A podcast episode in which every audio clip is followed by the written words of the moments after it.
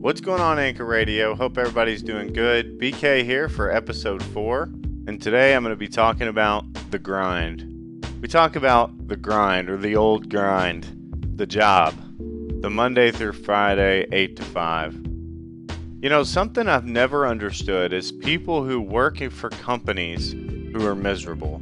They hate their job. It's like the only reason they stay is because they keep getting a paycheck.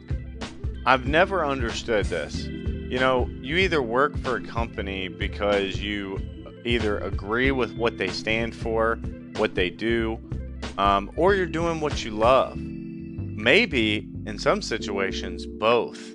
But I've had friends over the years who have just told me, even coworkers, when I was working for a particular company, how much they dislike their job. And I just can't wrap my head around why they stay.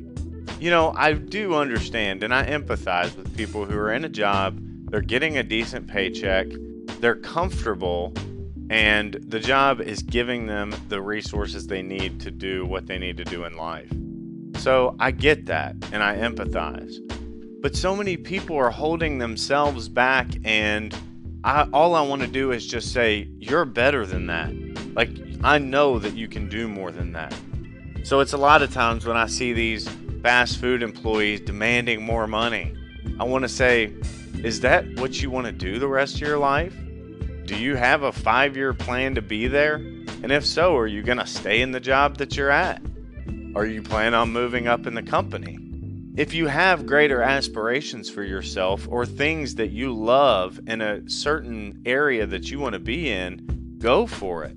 Don't demand society to make changes so that you can stay where you're at and make more money. That's ridiculous. That's like a little kid saying, I want to stay in first grade. But after 12 years of first grade, then you want a diploma. I'd say that little kid needs a reality check. Now, I don't want it to seem like I'm going down one path or another. I'm just talking. But again, people that get upset about their jobs, I just want to encourage them by asking, What do you love?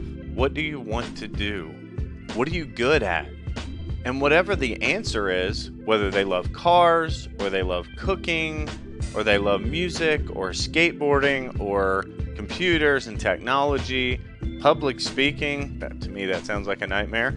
Um, but some people are gifted at it. Whatever that answer is, that should give them a good indication of what options they have. And they should set their sights on that career. And that's it. Don't settle for less. And if you do settle for less, that's on you. You're just going to keep getting that same size paycheck. You're going to hit that ceiling really quickly. People like me, your friends, your family can always encourage you, but in the end, the decision is yours. And I also want to point out that a lot of times people chase dreams that just aren't attainable. This may or may not be the best example, but Happy Gilmore, who had the dream to be a professional hockey player which he just had to face the facts. He wasn't a strong skater, but he ended up being good at golf.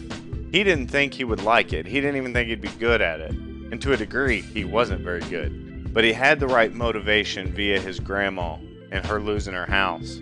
He set his sights on what he wanted to accomplish, and even though he didn't like the idea of what he was going to do, he still did it. He saw it through, and then he ended up enjoying it, and eventually got that gold jacket or was it a green jacket?